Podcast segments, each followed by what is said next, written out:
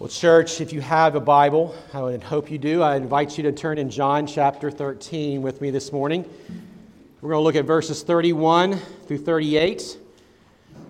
And let us hear the word of the Lord together, shall we? When he had gone out, Judas, that is, when he had gone out, Jesus said, "Now is the Son of Man glorified, and God is glorified in him. If God is glorified in him, God will also glorify him in himself and glorify him at once. Little children, yet a little while I am with you. You will seek me. And just as I said to the Jews, so now I also say to you, where I am going, you cannot come. A new commandment I give to you, that you love one another, just as I have loved you. You also are to love one another. But by this all people will know that you are my disciples, if you have love for one another." And so Simon Peter said to him, "Lord, where are you going?" And Jesus answered him, "Where I am going, you cannot follow me now, but you will follow me afterward." And Peter said to him, "Lord, why can I not follow you now? I will lay down my life for you." And Jesus answered him, "Will you lay down your life for me? Truly, truly, I say to you, the rooster will not crow till you have denied me 3 times. Church, this is the word of the Lord. Thanks be to God. You may have a seat.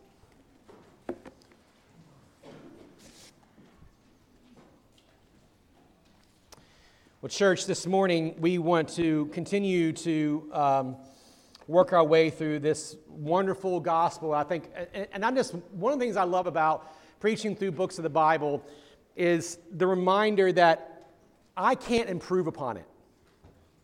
Like, the Lord knows what we need when we need it, and it's like we're in the midst of Advent. We didn't do an intentional Advent series of preaching this year, but the Lord has given us so many of these wonderful things of Advent that have been kind of coming at us week after week after week. And today we talk about love. Now, it's not necessarily our week of love like we did last week. We lit the candle of love last week. But nonetheless, this theme of love is so vitally important for the church. And we're going to find out why here in just a few moments.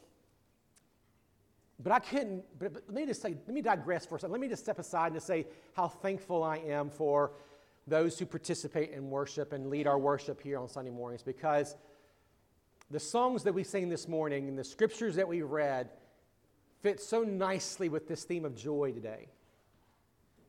And the Lord, again, just through the wisdom of not just me, I'm not the smartest man in the room by far, by the way. If you've been around me more than 5 minutes, you know that to be true. But the fact is that God brings so many wonderful gifts to the church to be used and celebrated, and God is just making his church stronger week after week after week as we all participate in this wonderful thing called worship together. And to hear you sing the songs that we sang this morning, man, it drives me deeper into my love for Jesus. Like, you singing and you listening and you participating drives me deeper into my love for Christ. That's what the church is designed to do. So just, church, be grateful for that. Like, I'm getting a mental picture right now. I'm kind of making a little snapshot in my head. What we're seeing, like, we're getting ready to celebrate 6 years since our first public Sunday morning gathering, January 3rd of 2016. And so January 2nd will be our 6th year of our first public gathering as a church, and we were meeting in Lancaster Christian Academy. Just give me a little bit of a minute here to say how, like, in that room that morning, we were in a library at Lancaster Christian Academy with about 35-ish people, I think.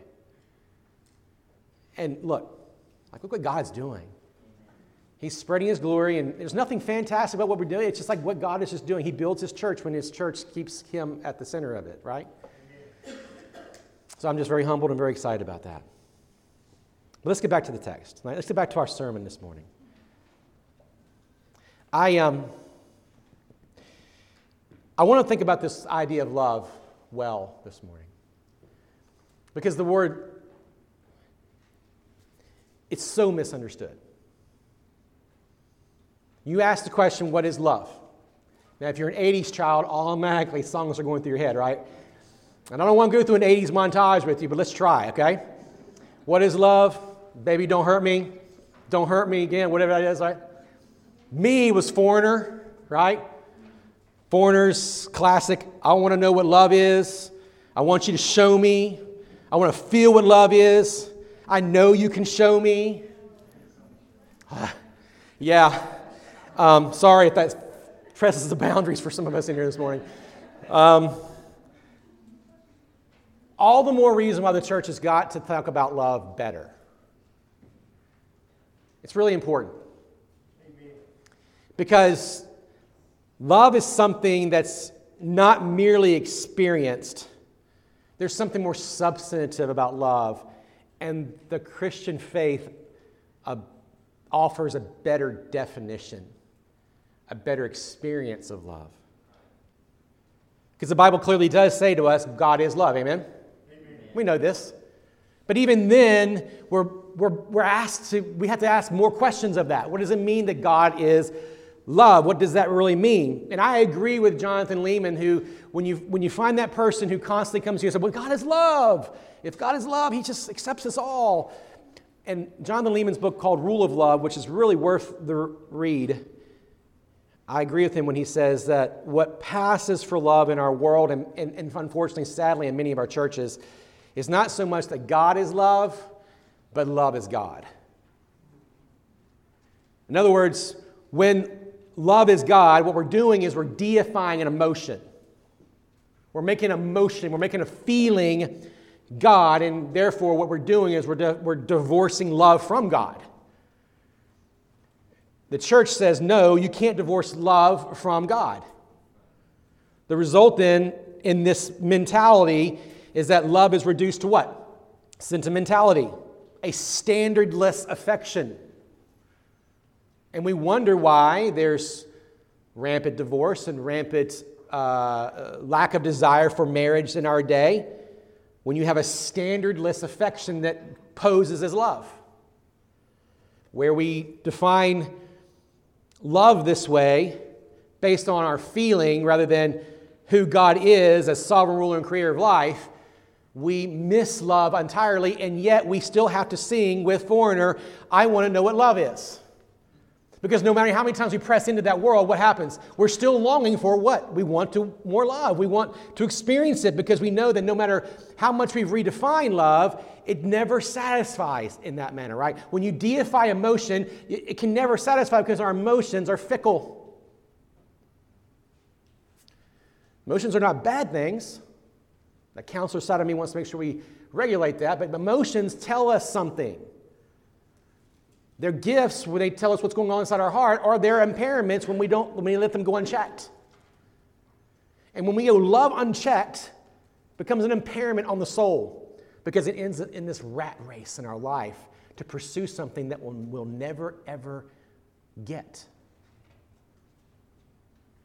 And so when we think about this idea of love that is God divorces itself from God's authority, doesn't it? When you have a love that's has no standard for love, what you're going to do is, no matter how Christian you may want to make the answer, you're going to neuter the gospel. It neuters the cross of Christ. It renders it ineffective. And when we see in this text today is the exact opposite. Because Christ will be glorified on his cross. True love is possible. Amen. Real love is possible. Amen. You can't connect the commandment that God gives his people, Jesus gives his people, without him saying, now is the time I'm going to be glorified. And where is he going to be glorified? On the cross. And so this morning, what I want to do is I want to revel in that kind of love this morning. I'm going to call it glorious love. Right? It's the cross reveals the glory of Christ, and because of that reality, it defines unequivocally what love actually is and how we're to love one another. That's what we see in this text this morning. That because the cross reveals the unmeasurable glory of Christ, it calls us, it defines for us what love actually is and how love is actually achieved. So there's only three ideas from this text this morning that I think will help us as we walk through it. One is going to be the glory, as we've already noted, the glory of the cross of Christ in verses 31 through 32.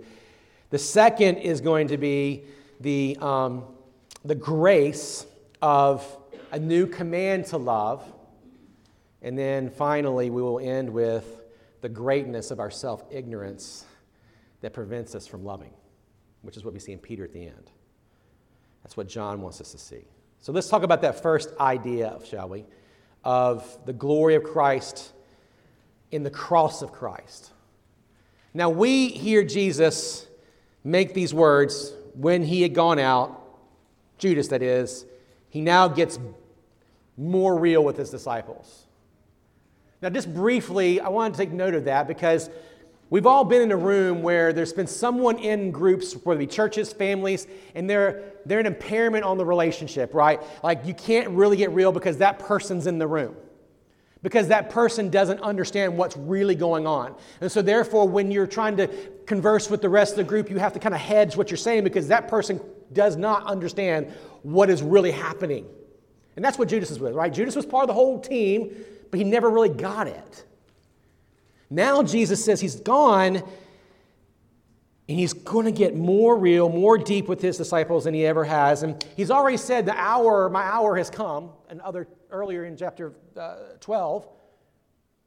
My hour has come, but what does he mean by that? Well, we find out here in verse 31. He says, now the Son of Man is glorified.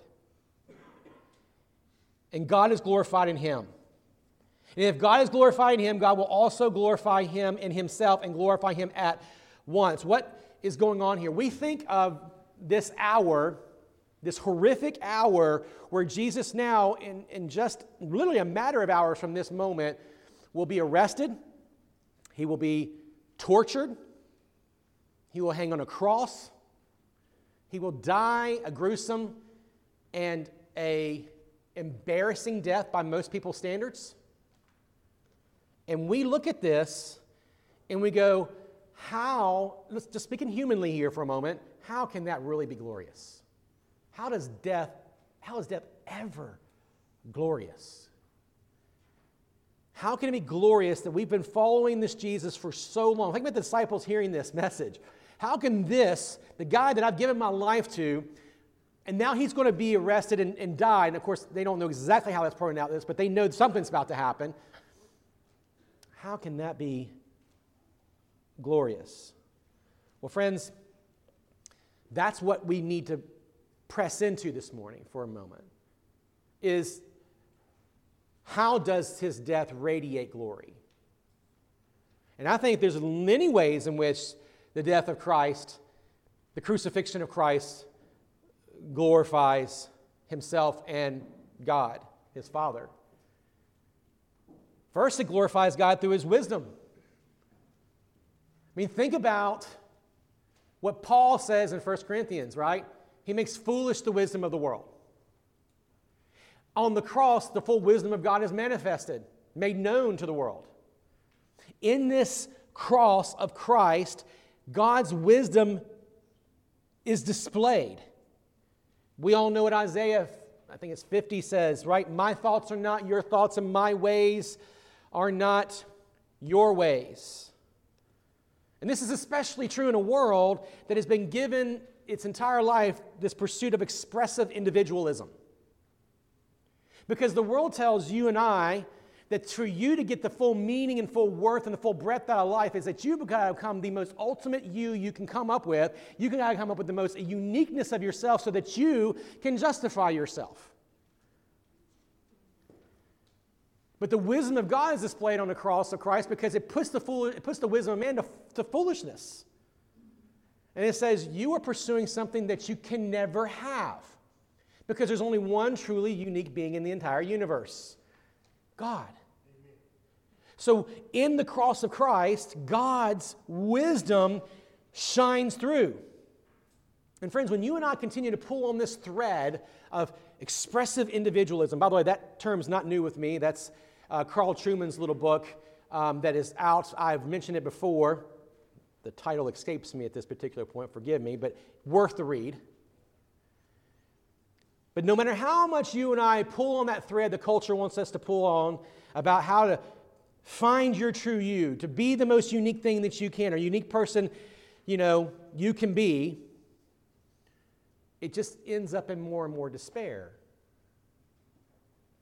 We see this, unfortunately, in our day all around us with how people are seeking to say, well, you know, you have to be you, so then you get to define what your sexuality is and what your gender is now. And I mean, that's the most obvious thing, right? We've seen if you've heard what's happened in Canada here recently, and their laws about protecting people of transgender and whatnot.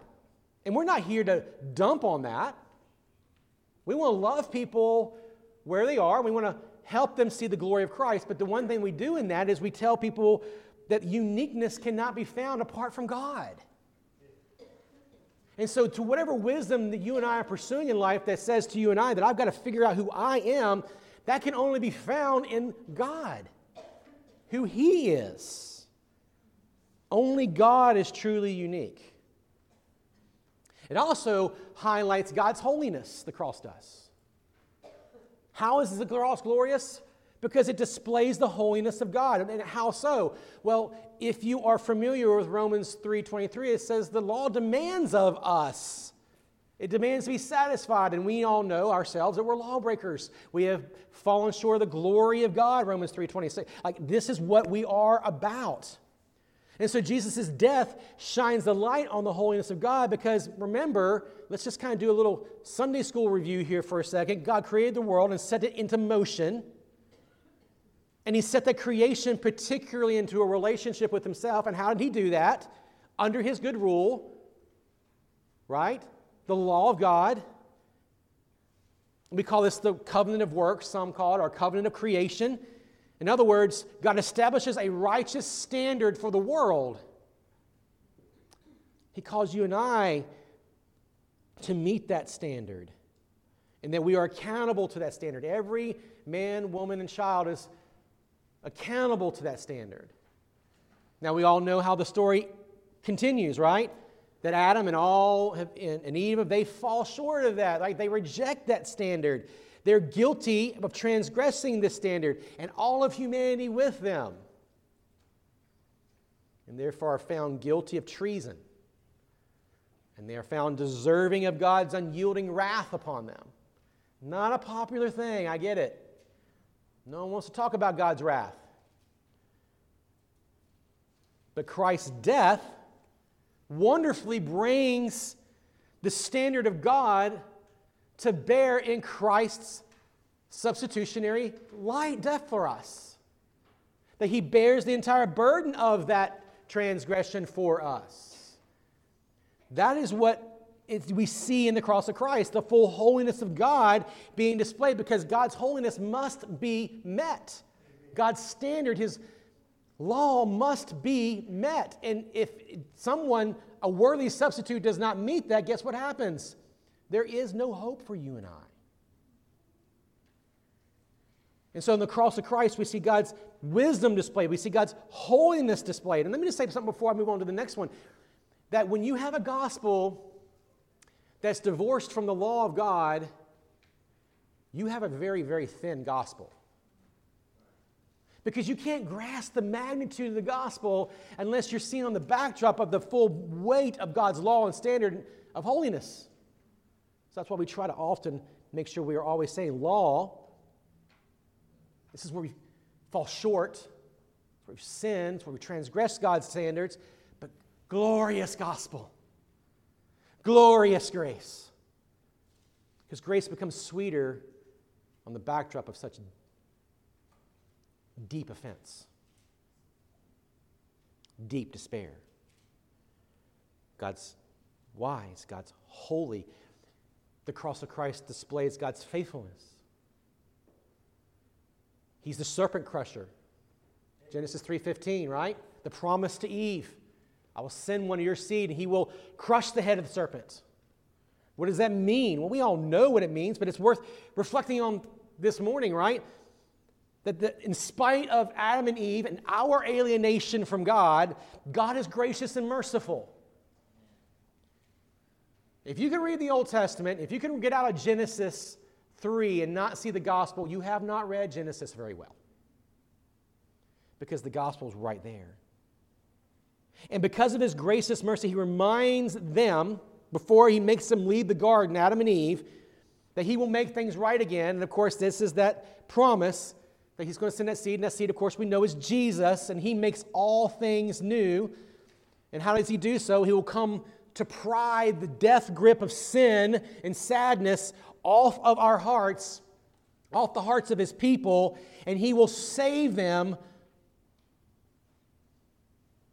and do and finish what Adam should have done. See, the gospel's not just about God sweeping your sin under the proverbial carpet of your life. It is that someone comes in and does what you and I not only can't do, but willingly will not do. That's how insidious sin actually is. So God is faithful in spite of this great sin to call us to himself. That's what Romans 5:12 through 17 says. Let me just read that for you just for a moment. I think it's worth putting our eyes on for a second. Verse 12 through 17, it says, "Therefore, just as sin came into the world through one man, and death through sin, so also death spread to all men because all sin." So in other words, Adam and all sin, it goes back to our federal head, Adam. That's who we are children of outside of Christ. But again, I'll just drop on down here. "But the free gift was not like the trespass, for if many died through the one man's trespass, much more have the grace of God and the free gift of grace of that one man, Jesus Christ, abounded for many." Jesus comes and he rights the wrongs. So God is not only wise, God is not only holy, God is faithful. That's what you are to see in the cross of Christ. That's what makes it glorious. But what's probably even more astounding, and this is what we want to spend the rest of our time on, is that God is love.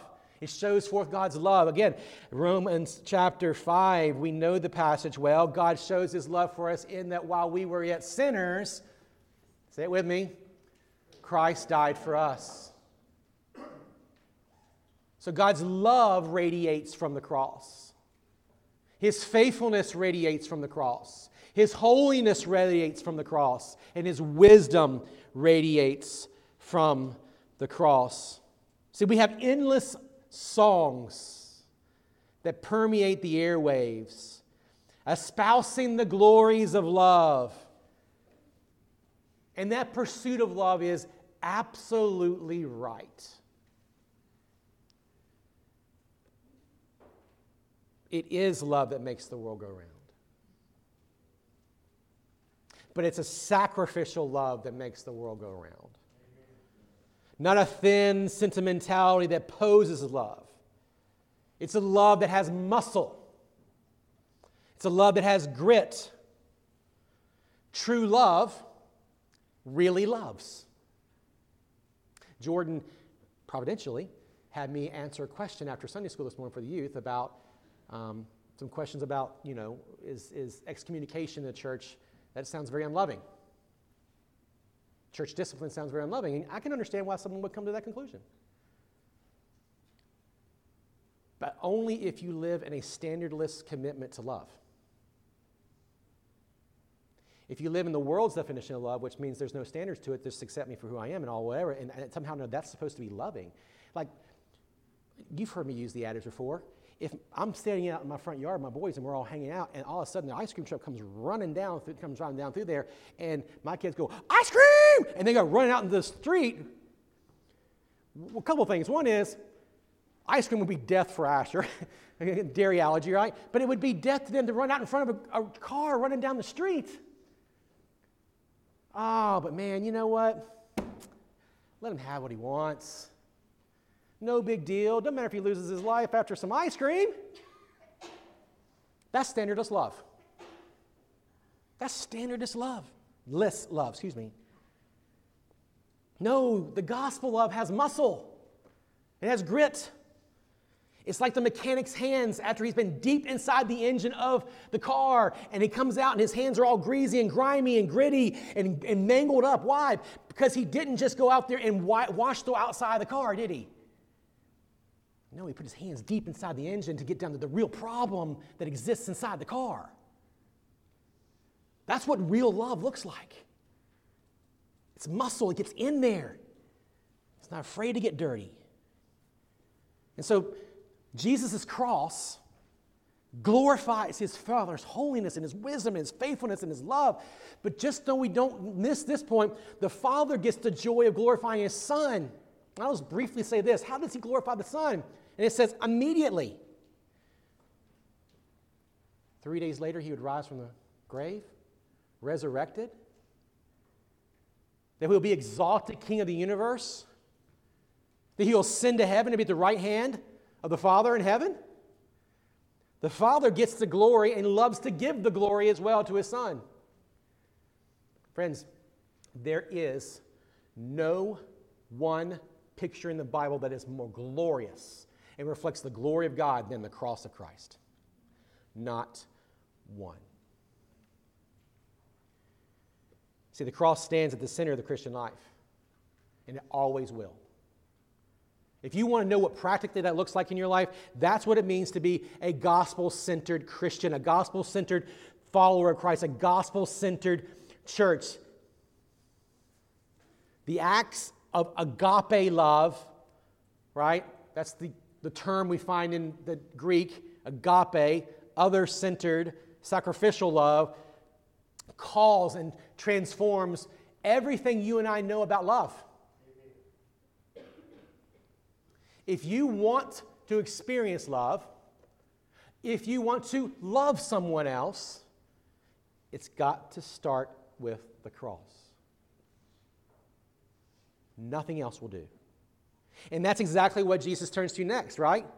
Because he then goes, because of the glory of the cross, the most imperative thing you can do as God's people is love one another. So he's preparing them. He says, I'm going to be with you a little while longer. And while you're here, you'll seek me and you won't find me. Now, what's he saying there? Well, he's saying that glory that I'm going to get on the cross requires me to leave, at least temporarily. And you can't follow me there. Why? Because you can't die for me. You can't die for one another. I have to do that for you. So I got to go for a while, just briefly, and he tells us to Peter later on, right? Like, I'm going to go ahead of you. You can't go, but you'll come at some point. You'll follow after me shortly.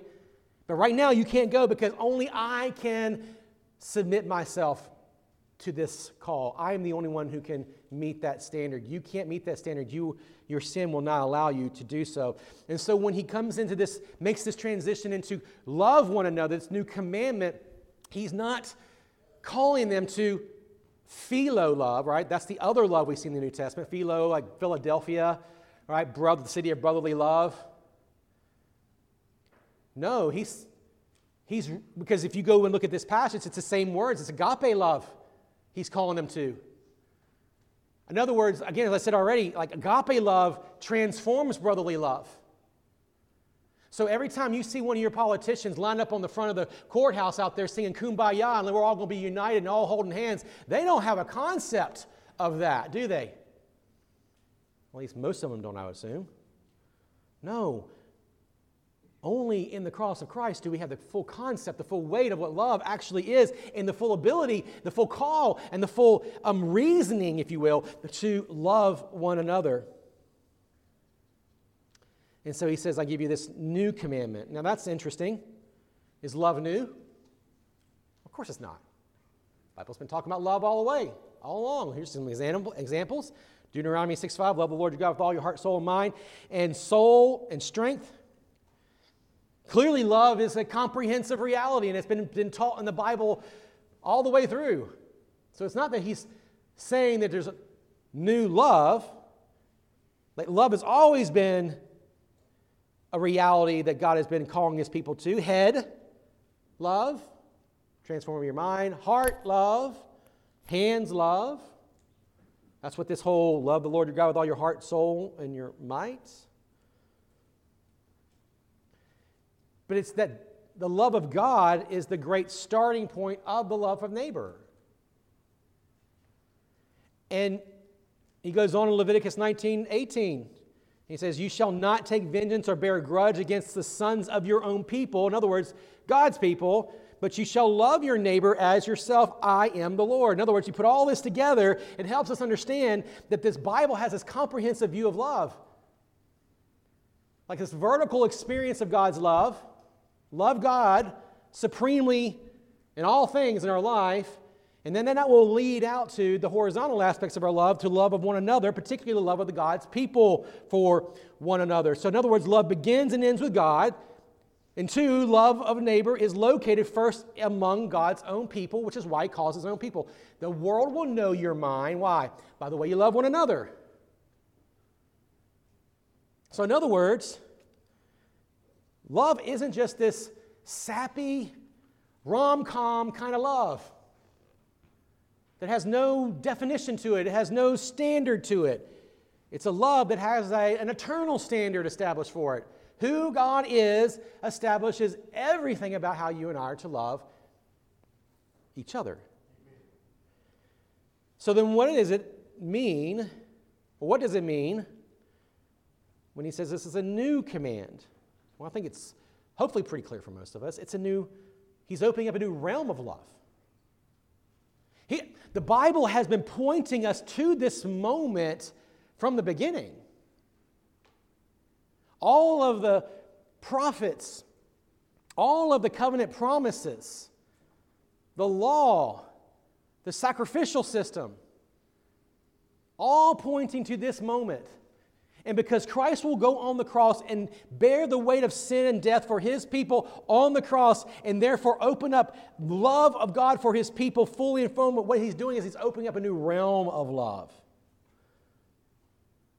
Love is indeed profoundly new in Christ. That's what it is. Why? Because Christ has fulfilled the requirements of love on the cross. That's why we can't reduce love to this flimsy sentimentality. Our love needs, as I said already, because of what Christ has accomplished for it, it needs grit. That's why church membership matters.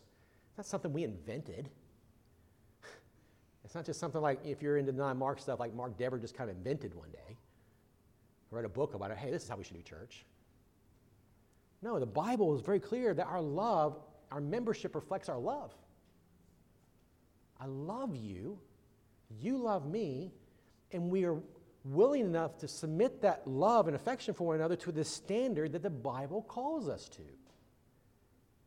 It's reestablishing, if you were, in Christ, not just a new realm of love, but reintroducing to the human race, this new race, the proper standard of love. Why? Because what it does is it establishes a couple things. A new object of love. See, in the Old Testament, the Jews were only to love Jews. But in the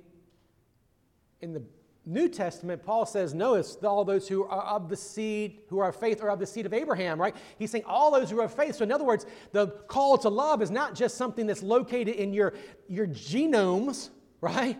It's located in your spirits. It's located in who you are and your identity in Christ. And therefore, we love because of spirit, because of, in a profoundly spiritual way now. The location of our love, this object of our love, is no longer just located to who's on my street. It's not just located to the people who hold to the same cultural values that I have. It's not just located to the people who vote the same way on the ticket this next year. It's not just located in any of those kinds of things. Love is located in the work of the Spirit to bring dead people alive. And he calls you and I to love resurrected people. And if we love resurrected people, that will be profoundly attractive to the world. Profoundly. So there's this new object of love, and there's a new measure of love. Your new measure of love is not your traditions. It's not your family. Like, one of the things I love about our church, yet, if I'm being honest, like it concerns me about our church, right? We love each other so much, but do we love each other so much that we forget that there's other people that need to be loved, right? And so we want to be a church that's always praying and asking God to bring us more people to love. And when people walk in those doors, that we love them radically. There's a new measure, a new object. But more than anything, there's a new power to love. The power, of course, is the work of the Spirit that indwells God's people, the very Spirit of Christ that's indwelt in us. It's the very life of Jesus that lives inside of us. All of this calls us to a profoundly new love. It's 1 Corinthians chapter 13. This is one I would encourage you to turn to if you have a Bible. You know it, but let's read it anyway. It's the great chapter on love.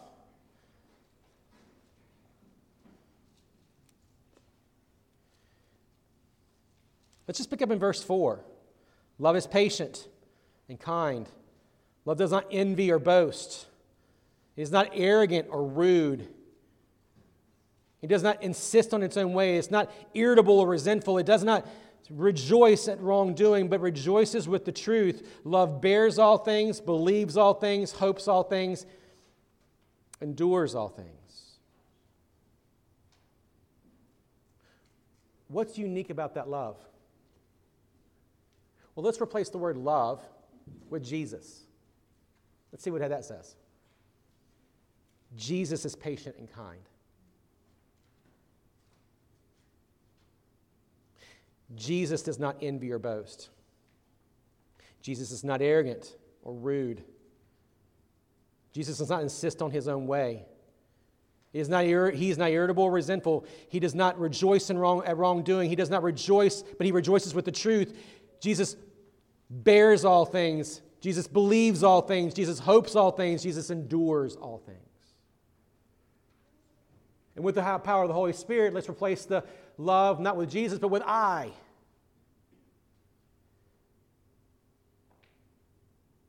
I am patient and kind. I do not envy or boast. I am not arrogant or rude. I do not insist on my own way. I am not irritable or resentful. I don't rejoice in wrongdoing, but I rejoice in the truth. I bear all things. I believe all things. I hope in all things, and I endure all things. See, that love is the identity of the Christian, because we have the Holy Spirit that indwells us as his people. I love J.C. Ryle's quote, "A man may be greatly deficient in his doctrinal aptitude, but even so, a life of charity can overcome the weakness of people who struggle in their doctrine." In other words, what he was trying to get at there is they don't care what you know until they know that you care. Love charitably with one another. Wherever you are on the spectrum, wherever I am on the spectrum, live charitably with one another. But there's still a problem that we got to overcome here, right? We got a problem we got to deal with, because that's all wonderful. I'm called to this new profound realm of love because of what has been secured through Christ and the glory of the cross. But there's still a greatness in my own self-ignorance. That's what we see in Peter. We talked about Peter last week briefly at the end of our sermon. And Peter, he just can't grasp this. What do you mean I can't go with you, Jesus? I would give my own life for you, Jesus. And I just love Jesus' question. It's the most profound aspect of this passage. Will you lay down your life for me? And then he says, actually, Peter, you're going to do just what Judas did. Tonight. Before this night's over with. You're going to do exactly what Judas did. So tell me how you're capable of doing and going where I'm going, Peter? No, Peter, you can't submit yourself to the same death. You can't submit yourself to the same standard, the same requirement that I can submit myself for you. That's the whole glory of the cross, that God himself would submit himself to God's righteous judgment on our behalf. Peter, you can't do that. You may think you have great zeal, but your zeal will fail you. You may think you have great intentions, but your intentions will fail you. That's the chief obstacle that we face. And so some observations from that, and then we'll land our plane this morning, is what if God has this text in here of Peter's failure to help us see ourselves better? That maybe we, like Peter, are inclined to such great unawareness of our spiritual capacity and zeal too. That maybe one of the obstacles to us loving one another is the fact that we really don't want to look honestly at ourselves. See, we know not how far we're capable of falling if tempted. And that's one of the biggest, most destructive realities a Christian can allow in their life, is to not really be honest about how far you could fall if tempted. Or perhaps we look at self-pity at others who fall into sin and failures in their life, and we stand aside there going, man, I can't believe that happened. I can't believe he or she did that. I would never do such a thing. And that is a lie from the pit of hell. Again, J.C. Ryle, helpful here.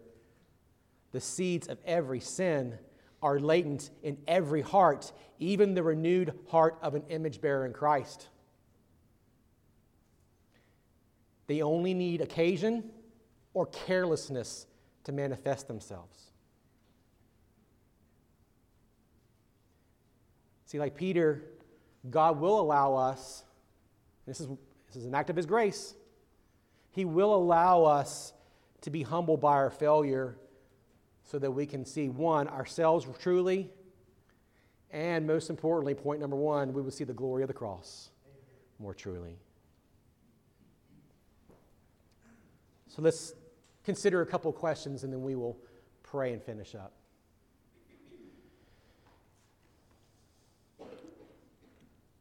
Question one. Does the glory of the cross elevate your affection for the glory of God?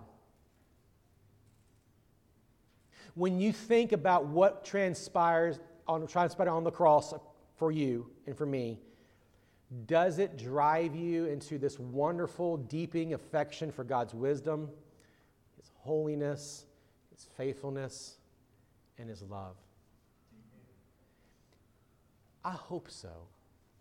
If not, let me encourage you, that might be the point of work this week in your life, if you want to say work, right? I mean, we're not working our salvation, but there is work the Christian must do. Second question, does your love for the church, whether it's this church or other Christians beyond the doors of this church, does it reflect the limitless love of Christ? Or do you have limits on your love for the saints? What are those limits? Are they limits that the Bible puts on that love? Or are they limits that you're putting on that love? And that leads us to the third question. In what ways would your love for the saints change if you, like Peter, or I, like Peter, were forced to face ourselves and our self-ignorance face to face? See, these are questions we want to ponder even as we come to the table here this morning. I won't be honest with you. I think that if you're a believer in this room this morning, you come to this table not because you're worthy. You're not. I'm not.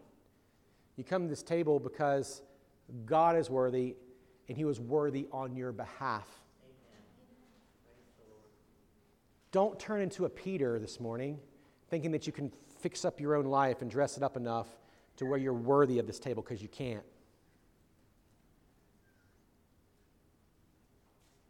I can never put on enough clothes to cover my sin, ever. And that's why Jesus in His wonderful providence gives us this institution, the table, so that we might enjoy it together this morning. Let's pray.